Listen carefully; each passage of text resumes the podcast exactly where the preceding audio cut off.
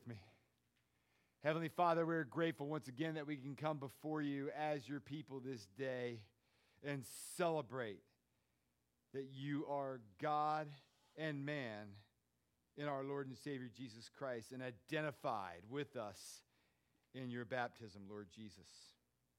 And I pray as we look at the superiority of Jesus' baptism as opposed to John, I ask, Lord, you would speak new truths into each and every one of our lives, that we would go forth from this place rejoicing, knowing you, to follow you in our day as the first church followed you. Take our minds now and think through them. Take my lips and speak through them. Take our wills and bend them to your own. And take our hearts and set them on fire with love for you and for your Son, Jesus Christ. For it's in his name we pray. Amen. Please be seated. A few months back, I had the privilege of being invited to a workshop at Providence Church, uh, hosted by Austin Shaw, the pastor at Providence, who's a friend of mine. Uh, he brought in Steven Lawson, who's the, the preaching professor at the Master's Seminary in California. Uh, Dr. Lawson worked with R.C. Sproul for years and, and Ligonier Ministries, and he's a wonderful uh, expositor. And he spoke of his experience growing up at First Baptist Church under the preaching ministry of Dr. W.A. Criswell. Doesn't that sound like a Baptist name? Dr. W.A. Criswell, with the average Sunday attendance of 26,000 people. The largest SBC church of that time back in the 60s and 70s. Five services a day. You think I work hard? You know, nothing compared to Dr. Criswell. He described Dr. Criswell as being a lion in the pulpit. When you have a person of that stature, with that knowledge of the scripture and that power in a large metropolitan area like Dallas, it's no surprise that the church bears great fruit. And if that was true in Dallas 30 years ago, we should not be surprised when John in his day, notice verse 15, says that the people were in expectation and all were questioning in their hearts concerning John whether he might be the Christ we must remember that their messianic expectations at that time were pretty foggy. They knew that they were looking for the anointed agent of the Lord to come and restore Israel. They did not know that Messiah's name would be Jesus. So even though John was announcing my Messiah's coming, is not surprising that they wondered if John was the Christ such success, such adulation would have been a seductive temptation to a lesser man, as has been the case in many in our day. But not so with John. And the text indicates that he went on to affirm the immeasurable superiority of Jesus' person, Jesus' ministry, and Jesus' judgment. That's what we're going to focus on this morning in verses 15 through 20. I know it's not what's printed in your bulletin, that's my mess up. All right? So turn with me in your Bibles, if you would, to uh, Luke chapter 3 as we look at the meaning of baptism. Kent Hughes uh, went to a preaching workshop that featured Dr. E.V. Hill. E.V. Hill, back in the 60s, 70s, and 80s, was an African American phenomenal preacher, you know? And Dr. Hill spoke of a woman that was affectionately known at Mount Zion Missionary Baptist Church in Los Angeles. He spoke of a woman who sat in the front row that they belovedly called 1800 because nobody knew her age. Just good old 1800, you know, sat there. And 1800 was hard on suspecting preachers because she wanted the preacher to lift Jesus up, but she didn't use that word. She would say, she would yell at the top of her lung, Get him up! You know? So you'd start the sermon, you hear old 1800 yell, Get him up! And if you weren't lifting Jesus high in the sermon after a few minutes, it would be a long day for you with her on the front row. Now, here, John the Baptist's response to misplaced flattery, because they think he's the Messiah, was to get him up. As he describes Jesus is baptized, the work of Jesus in a believer's life, so that we too can get him up in our lives. Amen? After all, that's the chief purpose of why we're here. Not in church, but why we're here on earth. So let's look at this. First, the superiority of Jesus, period, his person. Verse 16, in response to the people's speculation about John being Messiah, John affirmed the superiority of Jesus.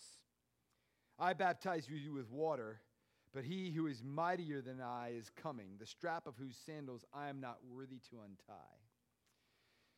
In Palestine, at that time, teachers were held in such great respect by their disciples that they, voluntarily, they voluntarily acted as their teachers' slaves.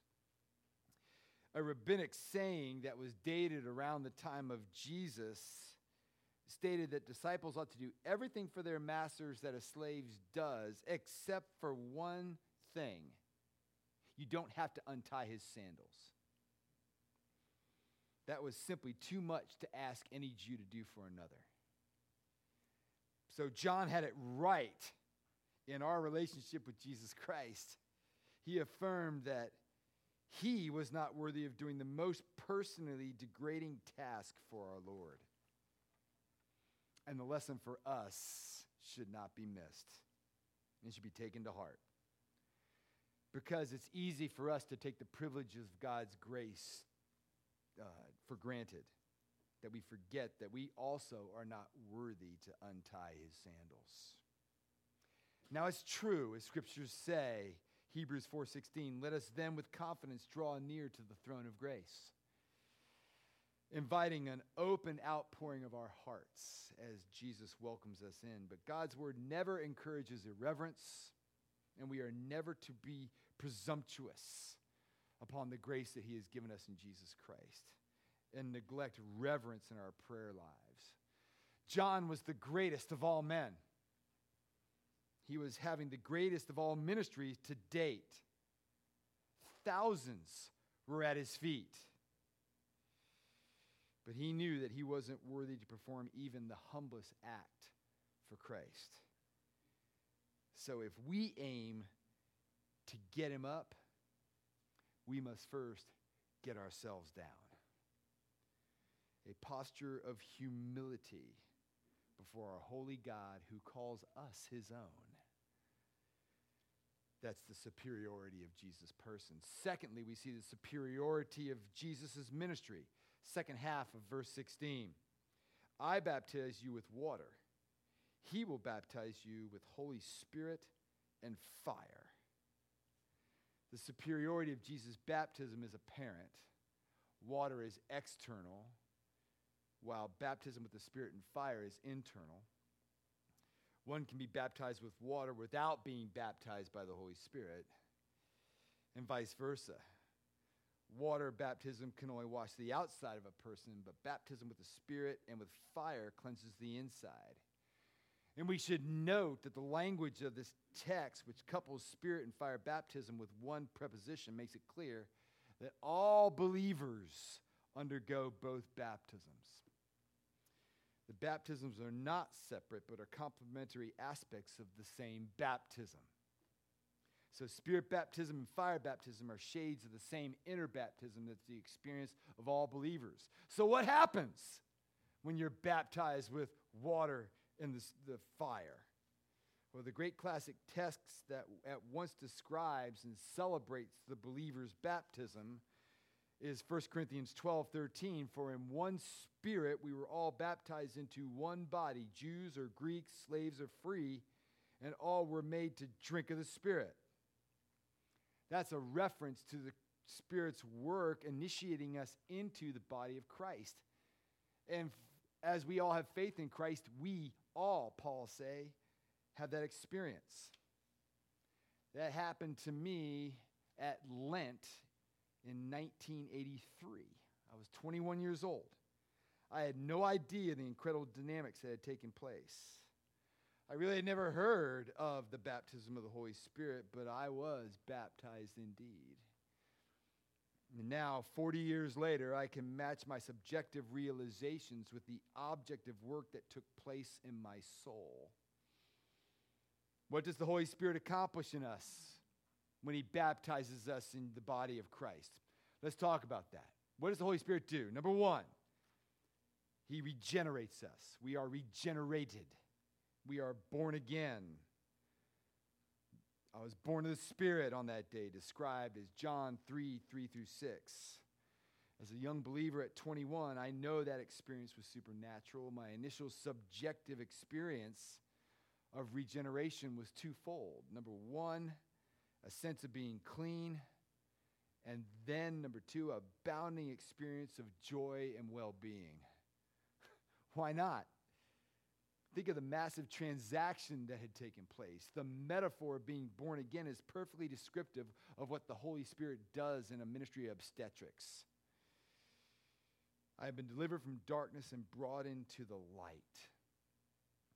Number two, the Holy Spirit, when He does this work in baptism with the Spirit, we are indwelt by the Holy Spirit. Jesus says in John 14, And I will ask the Father, and he will give you another helper to be with you forever, even the Spirit of truth, whom the world cannot receive, because it neither sees him nor knows him. You know him, for he dwells with you and will be in you. As a result of my giving my life to Christ in this way, once and for all, it took me five years. No, six, yeah, six years. You know, I was confirmed at 15. I really didn't get it till I was 21. Talk about being thick. All right? As a result, all of a sudden, I lost my sense of having to find my identity in my performance. I grew up in an impressive neighborhood. Across the street from me was a five star general. Down the street were three full bird colonels in the military, highly excessive, successful businessmen and all of them had postgraduate degrees, every single one of them. So I grew up in this culture of you will succeed. And I always felt like I was falling short. But when I gave my life to Christ, there was a continental divide in shaping my personality. Oh, my dad loved me no matter what. He was a great father, and I appreciate that, but I also had a heavenly father now who loved me even in my striving. Third, we're sealed. What I did not know at that time is that God had marked me with a seal, tagged me with an indwelling presence of the Holy Spirit, as Paul explains in, first, in Ephesians chapter 1, verse 13 and 15. He writes, In him you also, when you heard the word of truth and believed in him, were sealed with the promised Holy Spirit, who is a guarantee of our inheritance Paul writes in Romans 8 the Spirit Himself bears witness with our spirit that we are children of God. And if children, then heirs, heirs of God and fellow heirs with Christ. Thus, the Spirit seal not only assured me that I was His, it also gave me a sense of protection and security. Later in Ephesians, Paul uses the same word when he says through the Holy Spirit, we are sealed for the day of redemption. The Holy Spirit had become my down payment, a deposit that guarantees my inheritance. And so he's done for you as you are sealed. Fourth, the Holy Spirit in baptism, we are prayed for. Well, then, as a young man growing in my prayer life, was a great need of intercession, I discovered that the Holy Spirit Himself was praying for me. Romans 8 26, 27. Likewise, the Spirit helps us in our weakness. For we do not know what to pray for as we ought, but the Spirit Himself intercedes for us with groanings too deep for words. And He who searches hearts knows what is the mind of the Spirit, because the Spirit intercedes for the saints according to the will of God. And the Holy Spirit has been praying for me for the last 40 years. He's praying for you as well. When I am depressed, And yes, I get depressed. I know it's a shock to some of you. I seem up, and I am. I'm naturally optimistic. But I confess, this has been a lousy two years. To see people just walk away from the faith, not to return phone calls, not to care, to just seem to leave for the minutest reasons. And I know all my mentors say, Gene, don't take it personally. And I know I shouldn't. But it's not like we were a church of 26,000. you know? We're a church of what? In COVID? 60, 80, 40 online. Thank God for you all. You know? Thank God for you all. It's not easy. But I thank God for you. But what I am reminded of is that the Holy Spirit is praying for me when I don't have the words to use. He is praying for me. And that also, by the way, is why it's a great thing to be an Anglican because you can just open up your prayer book and pray the prayers that are in there because it's the Bible set to prayer in the daily office. I, I highly recommend it to you. So, fourth, we're prayed for. Fifth, we're enlightened. So I heard this sermon on Ephesians 2 1 through 10 in the morning uh, of a chilly day in March in Virginia. Later that evening, I took out my Bible and I read the passages that my rector recommended that I pray. Romans 10 9 through 10, John 1 12, Philippians 1 6 and I began to experience what John Wesley wrote about in And Can It Be when he tagged this line The dungeon flamed with light. I began to understand the Bible, to comprehend the Word of God. It became alive within me. That which was before me, confused me before, now made sense and enlightened my soul. Fifth and last, but certainly not least, the indwelling Holy Spirit began to put to death the deeds of the flesh in my life. Romans 8:13 That morning the Spirit washed away my sins through the blood of Jesus Christ, and a lifelong process had begun in which the Spirit would relentlessly develop practical holiness within me. And I'm not there yet. I've said often there's no perfect people here, right? Right? Okay, we're all on a journey, but we're gaining practical holiness together. As believers, in one spirit, we were baptized into one body. How transcendently more beautiful is Jesus' baptism with the Spirit than John's baptism of water. The former is not merely a washing of the skin, but a washing and a regeneration of the soul. So, what, is, what does John mean when we also get baptized with fire? Well, as we've noted, that it's the same work. But notice fire represents the Spirit's ongoing work of purification and cleansing in a believer's life. Significantly, in the Old Testament, we know of passages in which the, God's Spirit and the fire do just that. Isaiah 4 4 speaks of cleansing Zion, Jerusalem, with washing and fire. During Advent, in Malachi 3, I preached on uh, this when we were talking about John the Baptist's calling ministry. Behold, I send my messenger, and he will prepare the way before me. And then verse 2 speaks of Jesus' ultimate judgment in terms of washing and purification and fire. But who can endure the day of his coming? And who can stand when he appears? For he is like a refiner's fire and a fuller's soap. Of course, the, the lives of God's children do not undergo judgment. Rather, they are graciously refined by the fire of the Holy Spirit through lives of sanctification. That word sanctification means set apart, to grow, to, to, be, to make a difference. In ancient times, refiners would heat the metal until it became liquid. They would skim off the impurities, otherwise known as the dross. The refiner knew the material was the metal was purified when the molten liquid mirrored back his own reflection. So it is with the Spirit's work in our lives. He melts our hearts, skims away the dross.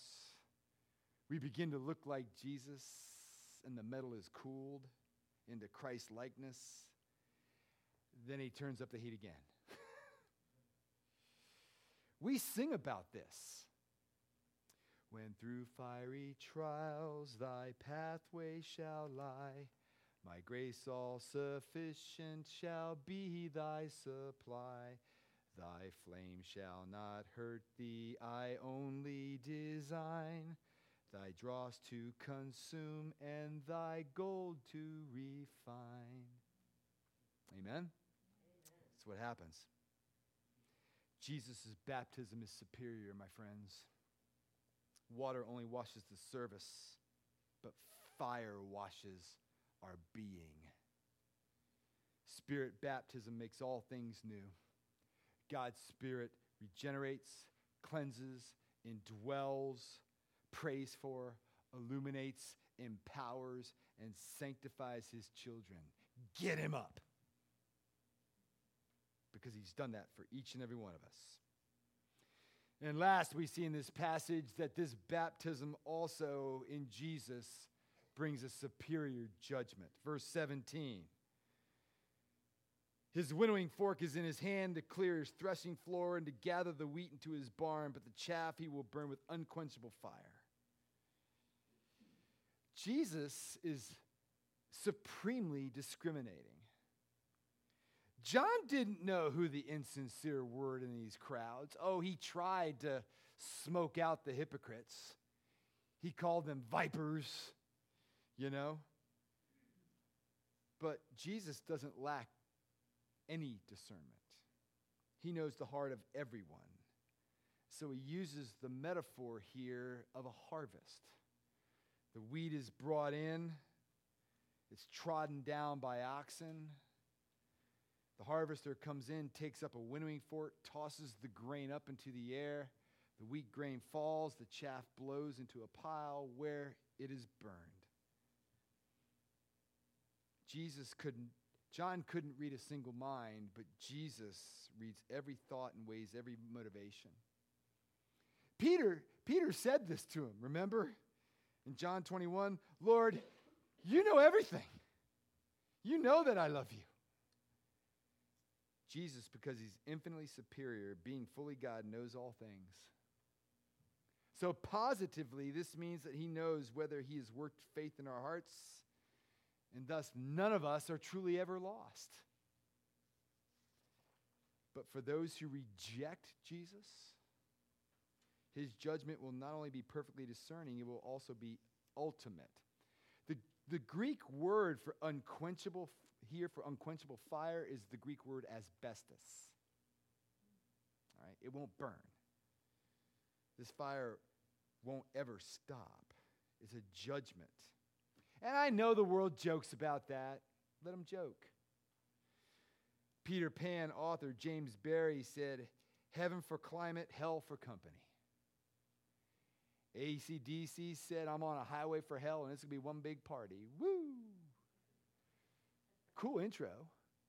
Sucked in a lot of my generation. But, friends, divine judgment is not a joke. We know from Jesus himself that heaven is forever. And Jesus closed the parable of the Last Judgment with these words Depart from me, you cursed into the eternal fire prepared for the devil and his angels. And these will go away into eternal punishment, but the righteous into eternal life. Punishment is eternal in the same way that salvation is eternal. So we dare not harden our heart to the truth of God's love for us in Christ. With awe, we must get him up, this righteous judge. Because at the name of Jesus, one day every knee will bow in heaven on earth and every tongue confess that Jesus Christ is Lord to the glory of God the Father. Now, I find it interesting as I was reading this to you, you know, you get, you get to verse 18, And Luke says, So with many other exhortation, he preached good news to the people. it's kind of, he's trying, trying to get away from the judgment here, it seems. But you know, the reality is you can't know the good news until you realize the bad news. We all need a Savior, we all need a rescue. And it's an uh, essential aspect of this good news that the bad news is part of the good news. And note that such preaching allows for no neutral response. Last week I called it a moderate response. There, there can be no such thing. People either get Christ up or put him down. There's no middle ground. And so today, as a community, on the feast of the baptism of our Lord Jesus Christ, as a tradition, we either present new baptisms or we just renew our covenant together. As John the Baptist proclaimed, Jesus Christ is superior in every way. So let us worship him in such a way. In it, the Holy Spirit soaks and burns our souls, and our souls dreams come true as they are regenerated, forgiven, and dwelt, sealed, prayed for, illuminated, purified. So I ask you, has He baptized you? He's willing to bring mercy into the heart of anybody who will let Him. Let's get Him up. Let's pray. Heavenly Father, we come to you and we just give our lives to you once again. And we ask, Lord, as the lover of our soul, that we would live into our baptism. Many of us were baptized as infants, and we just pray that we would claim it for ourselves, that we've been washed clean with the blood of the Lamb, and we would consider what we know in a Romans 6 fashion, that we are dead to our sin we're alive to you and our Lord, Lord and Savior Jesus Christ, and we are powered by the Holy Spirit to live the lives you've called us to live. And I pray that be a greater reality in each and every one of our lives, Lord, as we depend upon you, Holy Spirit, to do that good work in each and every one of us. In Jesus' name we pray. Amen.